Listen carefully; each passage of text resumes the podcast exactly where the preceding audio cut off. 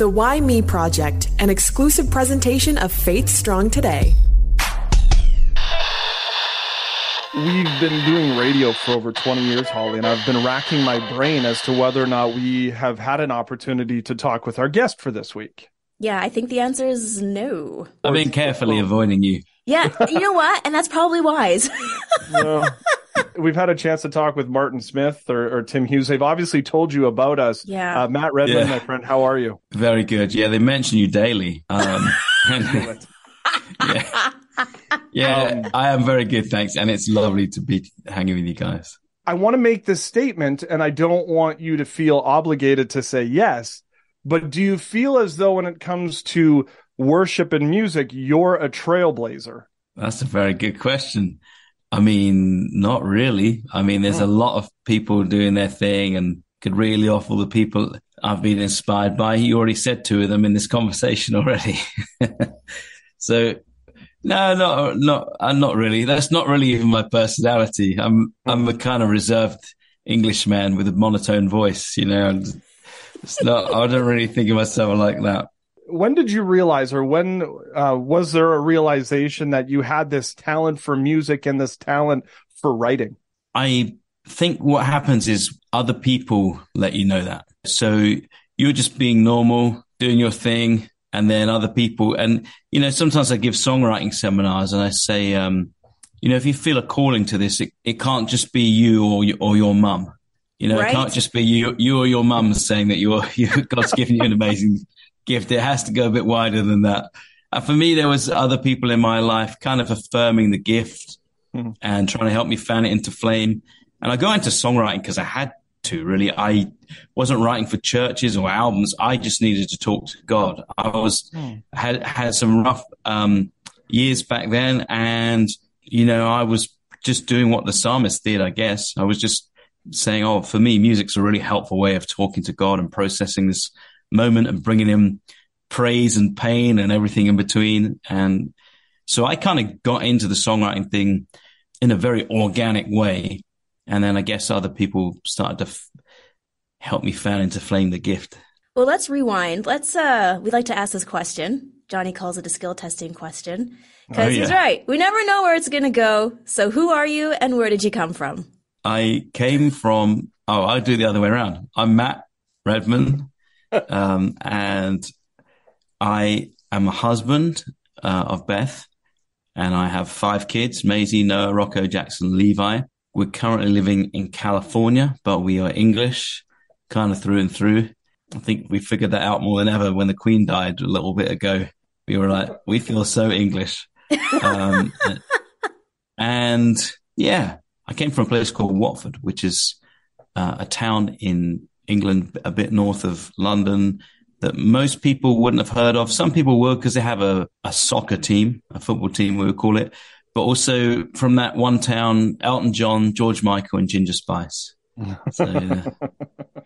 So being, uh, you know, British was the goal soccer or football? yeah, so we, so we call it football. Yeah. But you- but she you- apologizes already, Matt. I know. She I'm I so got a boot. sorry. I got booed. I got booed once at an event in England because I'd been in America a long time.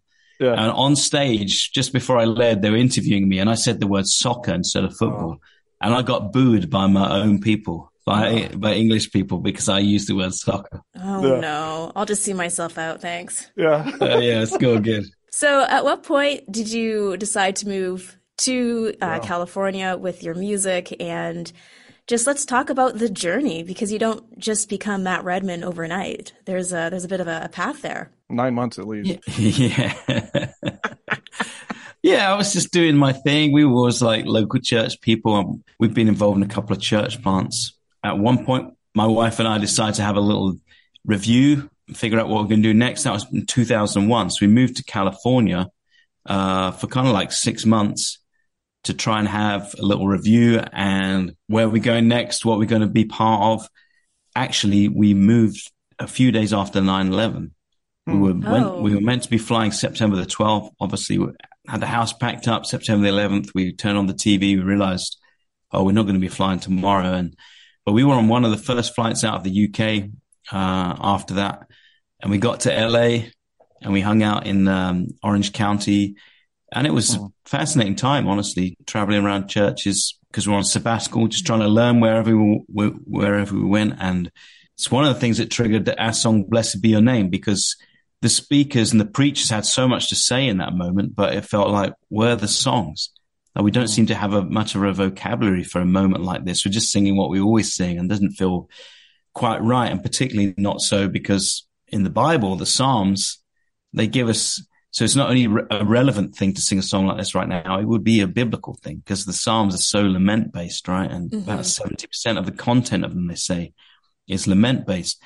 So we wrote that.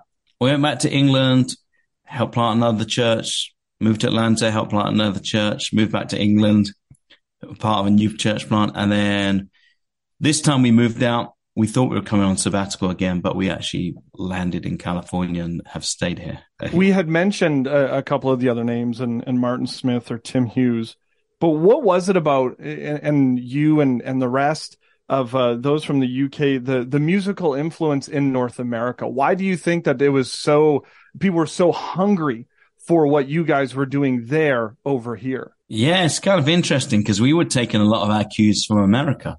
I mean, hmm. we grew up on Maranatha and Vineyard Music, and you know, I, I mean, I every Vineyard album, I was all over it. I was leading the songs. I was, you know, and then even on a wider kind of cultural reference side, we were listening to a lot of American music. People that say that's probably why I speak with an English accent and sing with an, you know, a not so English accent. Sure. it's probably because just listen to so much American music. I guess God was doing a new thing through this little youth movement there and some songs that were coming up. We had um, a need to write these songs because we had this these kind of couple of youth movements that happening in the UK, and we needed um, some fresh language and fresh way to sing. So the songs I think were born out of that, and I guess somehow it, it uh, resonated with people in America. We actually did an event at Wembley Stadium a big soccer stadium in uh, England. Thank you for translating. Uh, that's, that's, my pleasure. Um, Martin Smith was part of that actually with his band Delirious, and I was part of that, and some American leaders and label people as well had come over. And that's kind of how we started uh, connecting to the USA a bit more. It's interesting because I I was telling a couple friends, I'm like, yeah, I have a chance to talk with uh, Matt this week and I said, if you had a, a, favorite Matt Redman song, what would it be? And I got four different answers. And Blessed Be Your Name, 10,000 Reasons, Better is One Day, and The Heart of Worship. Do you think about the impact that your songs will have on people who are listening to it?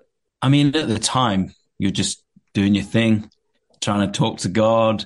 You are thinking like, I, I want to write this in a way that's specific enough so I can put my heart into it, but not mm so specific that other people can't put their own stories, attach their own stories to the song. So you've got that, but you're not really thinking about world domination, you know. and, what do you mean? And, uh, thinking that. and that, the funny thing is, um, if I even if I was, I would have got it wrong every single time. Heart of Worship, I wasn't even gonna ever lead in a church service. I thought it was my own little personal song. Um, 10,000 Reasons, I was 100% not going to put that on the album. I didn't think hmm. it was finished, didn't have a pre-chorus or a bridge. And it happened so quickly. I think it can't be finished. And it was someone else who said, Hey, I don't care what song we're dropping, but that one's going on the record. And wow. so even if that was the plan, I don't think we would be very good at it. But what I do love the way these songs connect with people and going far and wide is one thing, but going deep is a whole another thing. And, and when a song goes deep into someone's life, you know, maybe becomes their soundtrack in one of the most intense moments of their life. That that stuff gets really precious and really just beautiful. Um, some of the stories, honestly, heart wrenching, but just beautiful. I've met some of the most amazing worshippers through these songs. Just people who found their way to the place of praise, even in the deepest moment of pain. Is it humbling to know that God is giving you songs that are reaching people in their valleys? Yeah, I mean, 100% for sure. It's still a mystery to me how a song can do that. It doesn't make any logical sense, does it? Some words and some music and yeah. And I, I remember with 10,000 Reasons, I mean, that song's had the most stories for sure. But um, we won a c- couple of Grammys for that. And so, uh, on the stage in LA, receiving those next day, uh, next morning, I opened up my email and pretty much the first email I read was from a lady who said, Hey, um, your song 10,000 Reasons. My uncle just went to be with the Lord. He had terminal mm. cancer. And as he was um, taking his final few breaths, we were singing that song over him. There was about 30 of us crammed in the hospital wow. room and, and we sung over him and it became his soundtrack of going to heaven. And it was, it was just a really poignant story, but also the timing was very good for me thinking, okay, last night on that LA stage, that was, that was great and it was fun. And I'm sure that's part of God's entrustment for me, but that's not what the songs are for. That's not why you write them. here's what this is about. And, and this in my heart and soul, mind, this outweighs that. You know, this is just profound. And it, there's so many things. I love the immeasurable things. You know, when God does stuff that's immeasurable, you can't put your hands on that. You can't, you know, there's a lot of things I do. You can put them on a chart or you can put them on a spreadsheet. You can say this many people came or this many people streamed this or bought this.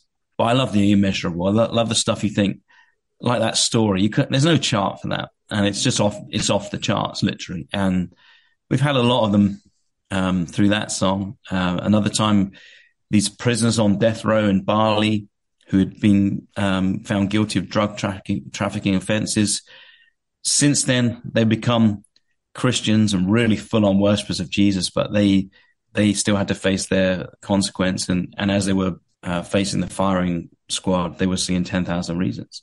Mm-hmm. And again, it's, it's, it's like an immeasurable story. It feels humbling. It feels like, okay, I don't know how I could even call myself a worship leader when someone's looking down the barrel of a gun singing praise to God. I mean, that's really a worship leader. Someone set an example with who they are um, of worship. So yeah, it it never fails to amaze, inspire, humble for sure. Never take that for granted. I just thought of this in in the sense that I mean the songs that you write are are sung in thousands of churches, but they're also different ways of doing the song. You know, they, somebody might add something here or do something there. Have you ever been somewhere where they're playing your song? You're like, actually, whoa, I actually like the way that somebody yeah. did that. That's name is not Matt Redman. yeah, for sure. Lots of times. Yeah. Uh, I had a funny old like fast folk song. It was called Undignified. And, um, David Crowder took it from being this thing you wanted to take into a barn and shoot or something to, to, to be like, okay, this thing has done its time and it was never that, yeah. you know, yeah. and he kind of put the Crowder touch on it and made it into, you know, a really fantastic celebration song. So there's been a, and then honestly, one of the biggest things is going to different cultures. There's a, you know, go to India or something or somewhere that's a little bit different and express worship a bit different. And you hear one of the songs there. That's, that can be so inspiring. But yeah, I, I for sure, for sure. You talk about the Psalms and how a lot of them are lamenting and your songs are coming from your own heart and your own life experiences. Can you share a little bit about your, your writing process and just how some of these songs have come to be just overall. Yeah, I think the big shift for me was when I started approaching songwriting like 24 7. So, uh, in the old days, it would be like, I'm only a songwriter when I open up my guitar case, get my guitar out, sit down. And then I thought that's actually kind of limiting, but also it's putting a big pressure on myself to come up with something in that moment. Mm. So really how I approach it these days more is like, I'm going to have my antenna up the whole time and in a conversation, a little phrase comes up. I think, oh, it could be a song in that, or a, you're singing a sermon, or you're reading a book, or you're reading the news, or standing under a starry night sky. All those moments, and more than anything, obviously, scripture. All of those things are just moments where the seed of a song can can take root. And um, so, I probably don't go through a day without writing down some kind of idea uh, sometimes melodically, but more lyrically than more than anything for me.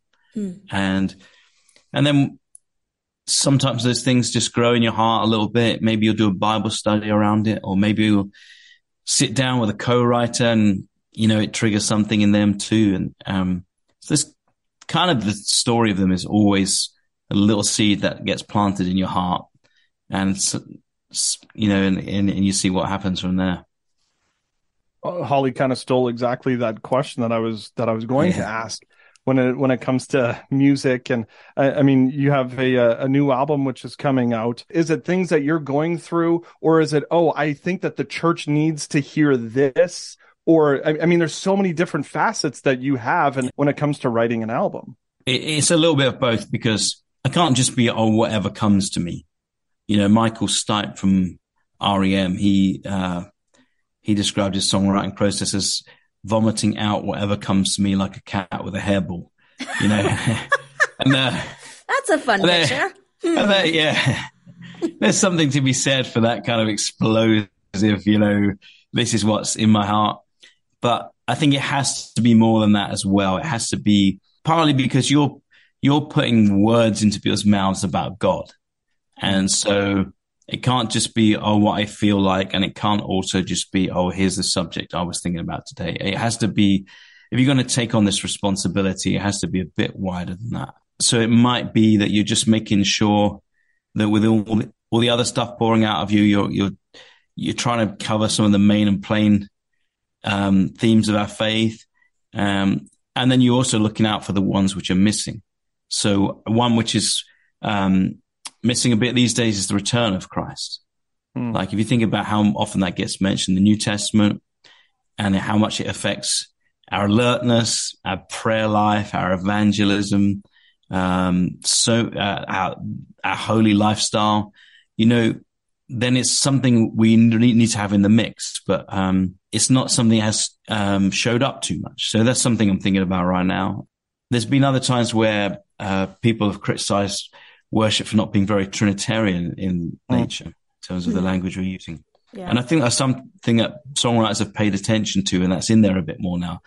Uh, I think 15 years ago, the resurrection wasn't getting enough of a look in. We'd sing about the cross and always stop there. Yeah. And, and so some theologians and preachers and pastors challenged a few people around that, and you see that showing up more now. So, yeah, I think there's a, a weird thing where you want these songs to be explosive and passionate. And, um, you know, Bono from U2 says that, uh, you can have a thousand ideas with songwriting, but without emotion, it's just an essay. So I don't want to be just writing cerebral essays. I want these to be heart explosions, but I also want them to be guided by truth and written on purpose. And, you know, I can't just be the Beatles going, Oh, I am the walrus, cuckoo, kachu, cuckoo, cuckoo, That's not going to honor God and it's not going to help anyone. Yeah. I have to take it a bit more seriously than that. Um, uh, you've got, of course, the new album coming out. How much did the pandemic and some of those themes of loneliness and loss play into the new album? That's a great question. I, I think there's one song on the album which resonates with some of that. It's called Son of Suffering and was just a thought that uh, let's dig a little bit into this thing of Jesus' empathy for us and, and his, uh, how he identifies with us in our pain and sorrow and how he's, you know, he's, he gets right down in the dirt with us. Mm-hmm. It's an amazing thought, really, to think we worship a God who weeps and, and even bled, you know, and, and f- in fact, originally this song, I was trying to write a song with blood, sweat and tears in it. Um, and I was thinking about Jesus turning over the tables in the temple and um, I think that was the sweat element, the blood and the, the tears a bit more obvious. And I was walking to the room to write this song with a few guys. And I realized if I drop the sweat bit, this thing's going to get a lot easier. so, so we, we, uh, dropped this perspiration element to the song and, um, just went the blood and tears. But I thought actually this now becomes a, a song about God's solidarity with us in our, in our pain and our suffering and our struggle and it, and it's a phenomenal thing to think about that one who's so high and holy and completely out of reach in every way, not only came down, but got down in the dirt with us and wept over us and even bled for us. And it's just, so I hope that comes across in the song. But I think that that song probably would, would have resonated a bit, um, coming out of lockdown because of those reasons, maybe. Hmm it, we we've had a chance to talk with uh, actors, and so you listen to or you watch the trailers of the movies. So before we were uh, to sit down and talk, I was like, okay, well, let's hear some of the news from Matt, and and so I sat down and I was listening. I feel like something hits different when you get an acoustic song rather than a big production. Oh yeah. Do you do you see it that way as well when it came to recording this? That you felt like you wanted to have it a little more intimate? I love both, but but there's something about the breathability of a acoustic moment. I think gives a lot more space for people's voices in the crowd mm. or on it too. And you know, I love leading with worship with big band and you know great sound and that, but there's something awesome too. Sometimes just getting up with a guitar and a piano. Some of my favorite moments are that. Yeah. No click, no tracks, no plan. You know, let's just let's just talk to God through our music. Let's have a conversation with Him through our songs. And and so yeah, we have a few moments um, for sure. So so the new record um, is called Lamb of God, and we recorded it at a place called the Mission in San Juan Capistrano here in Southern California. And just the most stunning like setting. These old ruins and chapel and beautiful courtyard, and and um, it's actually the basically the birthplace of what we now call Orange County. Hmm. Um, Goes back to 1776, and just the the little chapel there um, on site is the oldest working building in the whole of California. Um, so it's it was just absolute delight to get to record there, and, and we did some of the songs a bit bigger with band, and then we did a few in the courtyard with just a few singers and a couple of musicians. And um, yeah, I definitely love both. Growing up, there was a bit of a divide between those who were Catholics and those who were Protestants. Uh, was it a unique experience being in a place where it was more Catholic based compared to uh, Protestant, Christian, evangel? I don't know. I'm not politically correct yeah. in this one, but you know what I'm saying. You're gonna get canceled, yeah. Holly. I know, yeah. right? This was the day. but it's a funny thing because a lot of that stuff just starts to fade into the background, you know, in these mm. moments. Worship seems to be such a unifying thing. You know, I think it's because we're all looking in one direction together. Yeah. And we kind of taken our eyes off ourselves a little bit and off the things that might be things we don't quite agree on or some of the differences we have. And we're just looking at something bigger and something so compelling that it, it's overriding all of that stuff. And I think that's, honestly a, a, dynamic that happens in worship. And some of the most beautiful worship moments I've been in have been moments of unity. We had a thing at Trafalgar Square in London a few years ago, and it was the Archbishop of Canterbury on stage with us and uh, the head of the Baptist Church in the UK, the head of the Methodist Church, in the UK, the head of the Catholic Church in the UK, the head of the Pentecostal Church, um, the Greek Orthodox, and they're all linking hands and on their knees praying for the nation together. And again, it's like, cool, we, this is awesome. We've taken our eyes off ourselves. Mm-hmm. We're thinking about other people, thinking about prayer and mission and worship. And suddenly we've, we found ourselves on the same page. And I'm not saying there's things that don't, um, divide us, but I guess the point is there's no reason to not be family. Yeah. And, and so I actually loved, yeah, getting to record in this, um, in this, uh, place, which was a Catholic setting and it, and they were super generous to let us do that considering that, you know, uh, we weren't ourselves Catholics. This is the Why Me Project podcast, and we've talked about how your songs have been there for people in their valleys. Have you had a Why Me moment where you were just wondering, God, why me? Or maybe it was from a mountaintop and you felt just honored that God chose you? Yeah. Um, it's funny because I'm a little older now, but I always go back to my teenage years because they were some of the most turbulent. But the reason I re- revisit them in a, when you ask me a question like that is is not really because they were turbulent, but because I saw God's faithfulness at play in such a huge way and, and a way that stays with me to this day, and and kind of set me up to be able to live to the full. And and so I lost my dad when I was seven. He he actually took his own life. I didn't know that at the time, so the first shock was finding out I didn't have a dad anymore. One day when I got home from school and then a few years later, found out the whole reasoning that he actually um, committed suicide. And that was like a second blow, but also had a lot of questions. You know, what, was it anything to do with me? Did he not love us enough? You know, all those kind of things. Yeah. I, I don't really understand the nature of depression at that age. I just had a lot of questions. Um, my mum remarried. Uh, that didn't go good at all. And in fact, the guy was abusive to our uh, family, end up in jail, and it was um, again like a crazily shaky moment in my life. But what's interesting was that I knew enough about God already to believe that He was good and to believe that um, somehow in the mix, I don't believe God's given up on me, and and in fact, uh, He became my safe place. You know, that people talk about the throne room of God as a place of reverence. Actually, it's a place of ref- refuge too, mm. because it's what the one unshakable place.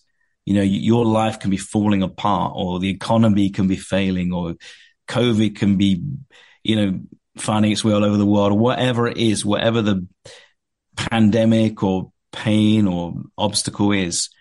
Um, when everything else in your life seems to be breaking and shaking apart, there's one place you can go that is completely stable and everything's the same, and it's the throne room of God. And I think it's what happened for me writing these worship songs. They just took me to place of safety, a place of stability.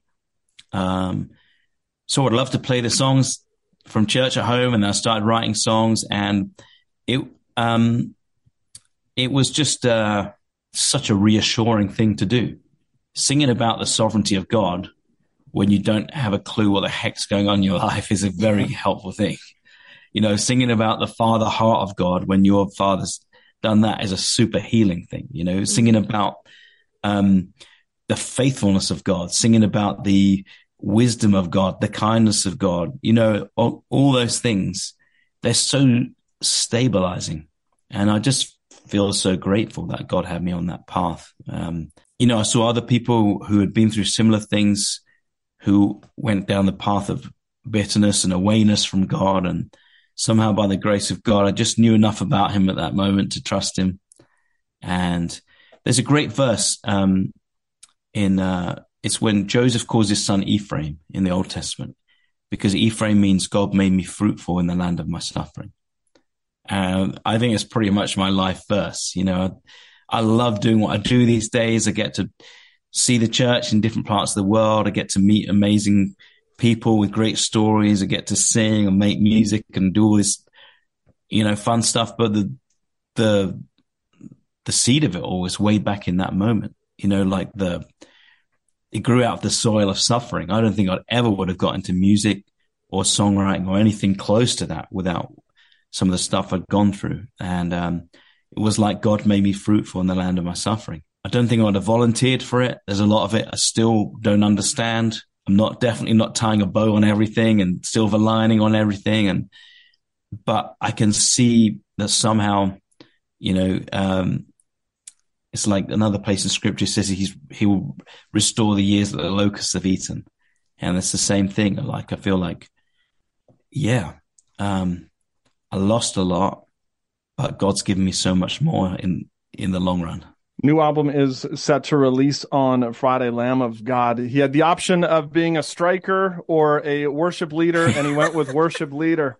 Matt Redman, my friend, thank you so much for taking some time. Thank you. And I just want to make clear, I never said I could be a striker because anyone who knows me, who hears that, or any of my kids or my brothers, they will, they will hound me if they think for one moment I thought I could do that.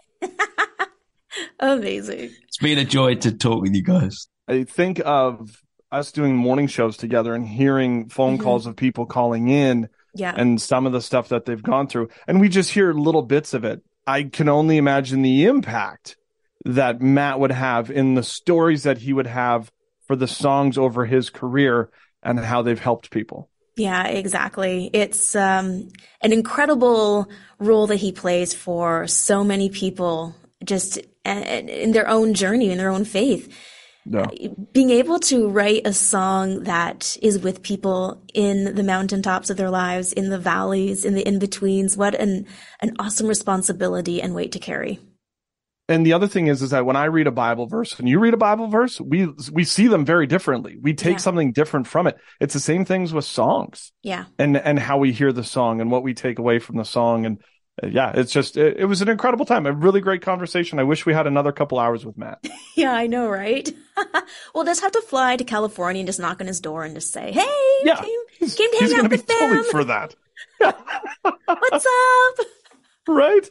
Uh, don't forget, you can check out uh, at Matt Redman Music on the Insta. Speaking of Instagram and all the socials, love for you to download and subscribe and follow us on all the socials when it comes to the Why Me Project. Yes, and also check out our YouTube channel as we are trying to figure out this Trying. YouTube land. Yeah, We're radio people for a reason.